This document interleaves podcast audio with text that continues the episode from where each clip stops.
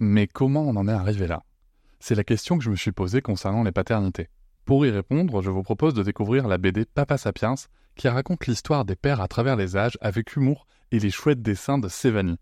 Elle va paraître le 6 juin prochain. Vous pouvez la précommander dès maintenant et avoir un cadeau idéal pour la fête des pères. Alors rendez-vous dans votre librairie préférée ou dans les liens en description de l'épisode ou sur mes réseaux sociaux. Avec quelqu'un qui a dit que je peux pas jouer aux poupées et après j'ai pleuré. Bienvenue sur Papatriarcat, le podcast qui réfléchit la parentalité au XXIe siècle en essayant de l'affranchir du modèle patriarcal. Après tout ce qu'on a fait pour toi, le livre de Brigitte Oriol, qui vise à faire comprendre aux parents comment euh, est-ce que les enfants se retrouvent à s'éloigner d'eux, dans peu importe l'âge, dans la relation, comment est-ce qu'on prend la distance pour se protéger. Ça va être l'objet du premier épisode de la saison 5, donc avec Brigitte Oriol, que je vous invite à retrouver très prochainement. Et en amont de ça, avec, euh, Brigitte, nous avons euh, décidé de vous transmettre trois histoires. Trois histoires qui ont servi un petit peu de prélude à cet épisode pour vous permettre d'avoir des exemples de cas pratiques. Je vous invite à vous procurer le livre pour en lire beaucoup plus et aller vraiment dans le détail de ces sujets. Et bien entendu, il y aura l'épisode qui va ouvrir cette saison 5 qui va être euh, vraiment un épisode important. En attendant, je vous invite donc à découvrir une de ces histoires. Certaines de ces histoires peuvent vous paraître très dures, il y a notamment des cas de violences sexistes et sexuelles et incestuelles. Je vous invite donc à la plus grande prudence sur votre état à vous avant de les écouter. Aujourd'hui, euh, dans, ce, prélude, je vais vous lire une partie du livre du coup qui n'est pas que un témoignage, où euh, on va commencer par euh, le fait que Brigitte nous relate des choses et où il y aura les témoignages de Fabien à la fin. Il fait partie d'une partie du livre, la quatrième partie, où on pose la question est-il nécessaire de confronter son parent pour guérir? Et c'est donc l'histoire de Fabien. Nous sommes seuls à pouvoir guérir de nos blessures passées, les parents ne pouvant plus y remédier. Selon la gravité des sévices ou des carences endurées, nous pourrons ou pas conserver un lien avec eux. Pour préserver sa santé et son équilibre émotionnel, celui-ci sera inenvisageable si le parent reste destructeur pour l'enfant. Dans l'hypothèse où le parent reconnaît ses torts et fait preuve d'empathie pour la souffrance occasionnée, l'enfant pourra maintenir un lien sincère avec lui. L'enfant ne sera plus obligé de réprimer ses véritables sentiments par crainte de le décevoir ou de perdre son amour. Il n'aura pas peur d'objecter ses arguments s'ils lui semblent insensés et se sentira dans son bon droit de se défendre si nécessaire. Il ne sera plus dans l'attente d'être enfin compris par eux ni dans l'illusion de leur transformation. Il aura accepté la réalité de n'avoir pas été aimé au moment où il en avait le plus besoin et il se sera délivré des illusions pour pouvoir rattraper ses années d'amour perdu. Chaque personne et chaque histoire est différente et unique. Nous avons de multiples occasions pour nous confronter aux parents si nous avons conservé le lien avec eux. Quand cela se passe durant la cure thérapeutique, on se sent soutenu par le thérapeute qui exerce son rôle de témoin lucide. Il aide à décrypter les mécanismes de manipulation et de culpabilisation, d'infantilisation, de persécution dont on fait l'objet, et qu'on n'arrive pas toujours à déceler. Au fil du temps, nous arrivons à ne plus cautionner l'emprise que les parents tentent d'exercer encore, et cela jusqu'à se redresser totalement, en gardant le contrôle de nos émotions, et sans culpabilité. L'histoire de Fabien, 52 ans, en témoigne. Fabien a 11 ans quand sa mère l'amène chez un docteur pour s'assurer que son organe génital ne présente aucune anomalie. L'homme le sculpte et place un vibreur sur le frein de son gland provoquant une sensation qui lui était encore étrangère et qui le plongea dans une profonde gêne. Sous le regard des observateurs, la honte ne tarda pas à l'envahir. Il était encore naïf et préférait ses costumes de Zorro à la connaissance de ses zones érogènes. Dans un mélange d'émotions, il venait de découvrir malgré tout un plaisir inconnu qui suscitait autant de curiosité que de préoccupation. La conclusion de l'examen révélait un léger phimosis pour lequel le médecin préconisait de découvrir le gland en tirant légèrement sur le prépuce. Sa mère s'appropria la mission prescrite avec une grande habileté. C'était une femme soumise aux attitudes patriarcales de son illustre mari qui lui assurait un luxueux train de vie en contrepartie d'un service exemplaire. Elle était également vouée au bien-être de ses enfants dont elle assurait le confort au quotidien dans une organisation très sécurisante. Elle invita Fabien à mettre en pratique les préconisations du médecin avec finesse et profiter de l'absence de son époux pour s'investir dans la tâche. Durant les siestes, elle installa une ambiance assez érotique dans sa propre chambre à coucher, volée en persienne, et elle en sous-vêtements ou entièrement nue. Alors que son pénis était encore fraîchement marqué par l'excitation inopinée du médecin, Fabien ne pensait qu'à retrouver le goût du délice. Elle abandonnait sa main nonchalamment à proximité de son sexe, et Fabien s'abandonnait à son tour au creux de cette main propice à l'extase, sans savoir qu'elle allait devenir meurtrière pour son avenir sentimental. Au fur et à mesure de l'apprentissage, elle se mit à plat ventre. Ainsi, elle offrait son dos où elle pouvait s'allonger pour un contact charnel jusqu'à l'éjaculation. Il était même invité à se frotter contre sa jambe. Il ne voyait là aucun danger, car elle lui donnait la sensation de répondre seulement aux recommandations du docteur. Il voyait sa mère comme la bonté incarnée et avait une adoration sans faille pour elle, et ne pouvait absolument pas imaginer être exploité sexuellement au moment des faits. En percevant cet abus comme un privilège, il se sentait l'élu de son cœur. Il détrônait le pouvoir de son père sans se rendre compte qu'il perdait en même temps son statut d'enfant pour devenir l'amant de sa propre mère pédocriminelle. Lors des repas, elle lui faisait du pied sous la table. En regardant la télévision, côte à côte sous un plaid, elle pouvait le masturber.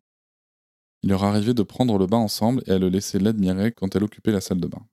L'amour qu'il ressentait pour elle le submergea au point de désirer toujours plus intensément ses invitations charnelles, durant lesquelles il était même autorisé à lui lécher les seins. Elle initiera ainsi aux enchantements du plaisir en créant chez lui une véritable addiction à la jouissance incestueuse. Après un an d'ivresse sensuelle, à nouveau contre son corps, le sexe de Fabien glisse par inadvertance à l'entrée du vagin de celle qui prétend soigner son garçon. Elle sursaute brutalement pour le rejeter et plonge son fils dans une grande confusion. Pour la première fois, il sent avoir enfreint un interdit dissimulé sous une apparente autorisation expérimentale. Elle lui demanda de quitter la chambre sur le champ, et à partir de là, l'antre de ses horreurs se referma définitivement. Fabien restera enfermé dans une immense culpabilité et honte d'avoir déçu sa mère, sans avoir su l'honorer de cet amour conditionné à la séduire. Il se retrouvait sans aucune identité. Il n'était plus un fils par le rôle d'amant qu'elle lui avait attribué, et désormais, il n'était même plus l'objet de sa perversion. Il était totalement perdu, ne savait plus comment se comporter. Devant cette porte soudainement verrouillée, il suffoquait sous le poids de sa faute, qui le plongeait dans une infinie et terrifiante solitude, déclenchant une angoisse étouffante. Aveuglé par son immense détresse, il continua à regarder sa mère avec la peine du jeune enfant qu'il était, quand il la voyait subir le pouvoir écrasant de son mari. Pour ne pas se sentir mourir dans ce nouvel isolement, il continua de s'illusionner en lui décernant toutes les qualités. C'était bien par cette manœuvre qu'elle avait su l'attirer aux portes de l'enfer. Pendant des années, il restera sous l'emprise du dévouement de sa mère avec une certaine admiration pour le sens de son abnégation au bénéfice de son époux et de sa famille. L'avenir de Fabien était tout tracé. Il fréquenta les écoles les plus prestigieuses pour travailler dans le grand cabinet de papa et habitera dans une dépendance de la propriété parentale. Il rencontrera sa femme, qui sera approuvée par ses parents. Ils auront une fille, mais sera rapidement évincé de son rôle de papa et divorcera 12 ans plus tard, quand la petite sera âgée de 4 ans. À 36 ans, il décide d'entamer une thérapie et avant de s'y rendre, sa mère l'interpelle pour lui rappeler ce qu'ils avaient vécu était un amour spécial entre eux. À ce moment-là, Fabien ne comprenait pas pourquoi elle évoquait cela alors qu'il avait soigneusement rangé cette période déterminante pour son avenir d'adulte dans les tiroirs des oubliettes. Il consultera plusieurs thérapeutes qui effleureront le crime sexuel dont il était victime, jusqu'à ce qu'une thérapeute beaucoup plus lucide s'indigne au sujet de ce qu'elle ne craignait pas de nommer pédophilie. Toute sa vie, Fabien avait rencontré des femmes calquées sur un modèle semblable. Il s'attachait rapidement, la partenaire répondait parfaitement à son appétit sexuel et très vite, il était confronté au scénario de son passé. Elles étaient manipulatrices, hystériques et très blessantes jusqu'à provoquer régulièrement des ruptures incisives. Et c'est là que se répétait son histoire. Quand sa mère lui avait fermé la porte au nez, la culpabilité était telle qu'il avait couru après elle, ventre à terre, pour rétablir le lien menacé et se sentir à nouveau aimé. Il ne pouvait pas envisager le rejet, c'était impossible pour lui de se savoir exclu d'une relation amoureuse. Sa partenaire pouvait être odieuse, cela ne changeait rien. Il voulait avant tout s'adapter à ses attentes au prix de s'annuler totalement, comme il l'avait toujours tenté de le faire avec sa mère. Le rejet le plongeait dans une douleur extrême accompagnée d'une intolérable peur de crever seul, comme le petit garçon de 12 ans est conduit de la chambre de sa destruction. Quand il ouvrit les yeux sur la réalité de ses agressions sexuelles, il en parla à sa mère en pensant qu'elle ne pouvait pas ignorer cet amour spécial dont elle lui avait si aisément rappelé l'existence quelques années auparavant. Elle nia tout en bloc. Et pour se protéger d'une infamie, elle alerta son mari, son autre fils et tout son entourage quant à la fragilité psychique de Fabien. Le patriarche ne tarda pas à convoquer la victime présumée pour lui asséner Tu ne penses pas être un peu pudibon Son unique frère ne souhaita plus lui adresser la parole et l'empire familial se chargea d'éloigner sa fille en assurant une vie luxueuse à l'ex-femme de Fabien. Son père revient à la charge à quelques occasions afin de vérifier si son fils avait retrouvé la raison et le sollicita à plusieurs reprises pour s'entretenir avec lui en lui proposant même de l'argent pour oublier le passé. Il se retrouva littéralement isolé, conscient de se contenter de relations sentimentales épouvantables pour contrôler sa peur de la solitude, tout en espérant retrouver un jour l'élu de son cœur. La pitié qu'il avait pour sa mère l'empêchait de sentir sa propre détresse, ses sentiments étaient bloqués, mais graduellement, il se rapprocha de la sinistre réalité dont il avait été l'objet. La présence et la qualité maternelle furent peu à peu remplacées par un abus grotesque disséminé sous un habit de sainteté. Ses souvenirs refoulés de cette mère manipulatrice et perturbée avaient maintenu en lui l'existence d'un mur le séparant de la réalité de sa mère et plus tard, le séparant de la réalité de ses relations sentimentales. Rongé par cette injustice et toujours plus lucide au sujet de la manipulation macabre dont il avait été victime, il se décida à surprendre ses parents en plein repas pour leur dévoiler ce qu'il avait subi. Il avait étudié son discours par cœur pour être sûr de ne rien oublier, et, droit dans ses bottes, il entra dans la salle à manger et sans se laisser interrompre, il leur dit Ça fait longtemps, papa, que tu veux t'entretenir avec moi. Alors me voilà, tu as raison. Je vous devais une explication à cette distance que j'ai dû prendre avec vous. Je voulais te reparler de ce que tu appelais notre amour spécial, maman. Tu te souviens, j'allais partir chez mon psy à moto quand tu m'as interpellé pour me parler de cet amour. Comme pour me dire qu'il n'y avait pas lieu d'en parler au thérapeute car il s'agissait d'une histoire qui n'appartenait qu'à nous deux. J'étais très surpris par ton discours à l'époque, car ce passage de ma vie était rangé dans ma boîte aux souvenirs comme des plus ordinaires. Tout a commencé quand tu m'as amené chez un docteur vers l'âge de 11 ans, je crois. Il a examiné mon sexe pour vérifier sa conformité. Pour ce faire, il a utilisé un instrument qui imitait une masturbation afin de contrôler si mon pénis était bien décaloté. J'avais tellement honte. Dis-moi, maman, est-ce sur les bons conseils de ce docteur que tu as continué l'exercice? Pendant un an, quand la voie était libre, pendant les absences ou les siestes de papa, je te rejoignais dans ta chambre pour chercher les sensations que j'avais découvertes chez ce docteur.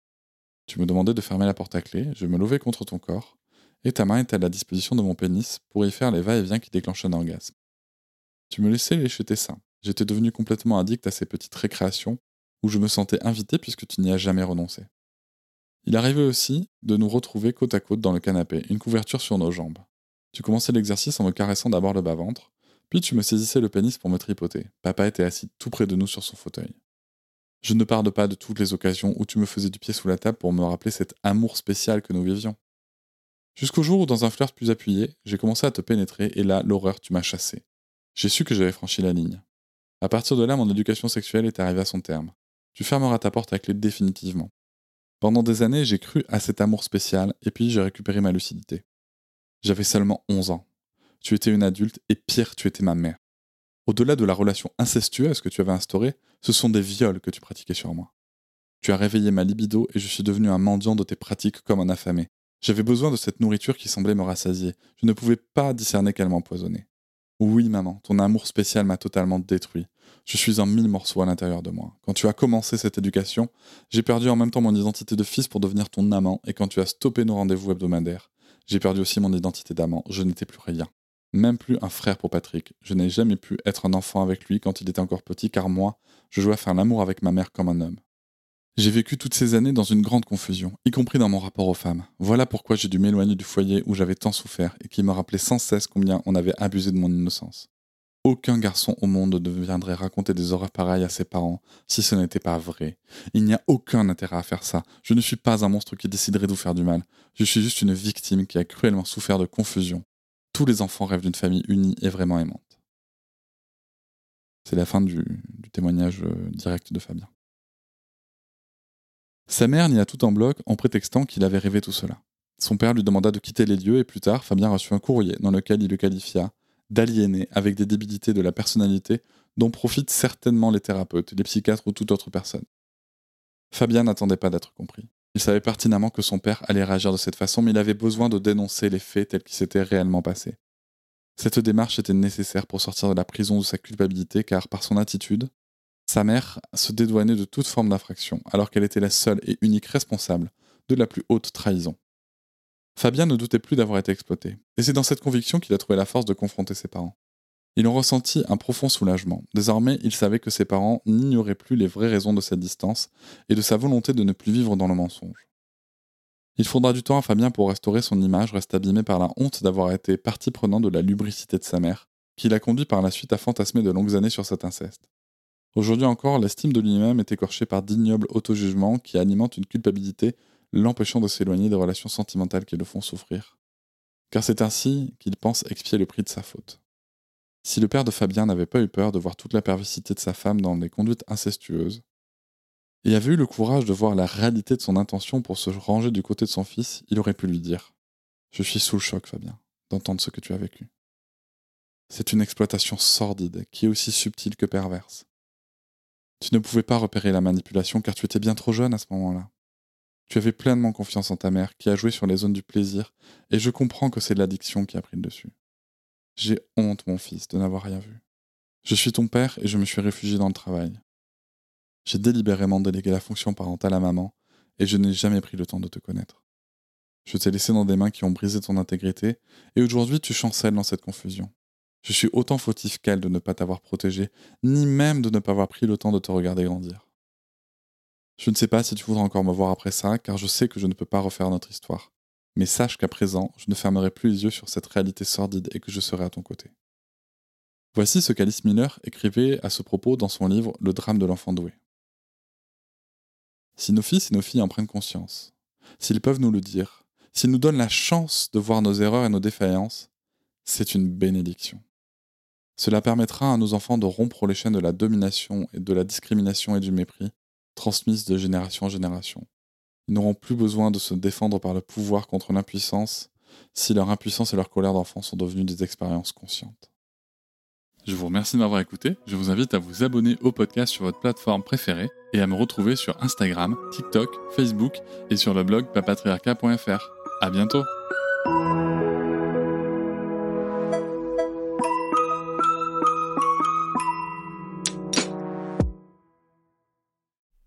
Hop, c'est encore moins. Si tu veux soutenir le podcast, tu peux aussi t'abonner à Papatriarca Plus et découvrir chaque semaine un épisode bonus en plus des 60 déjà disponibles. À découvrir sur tes applis de podcast comme Pocketcast, Castbox ou encore Apple Podcast. À très vite.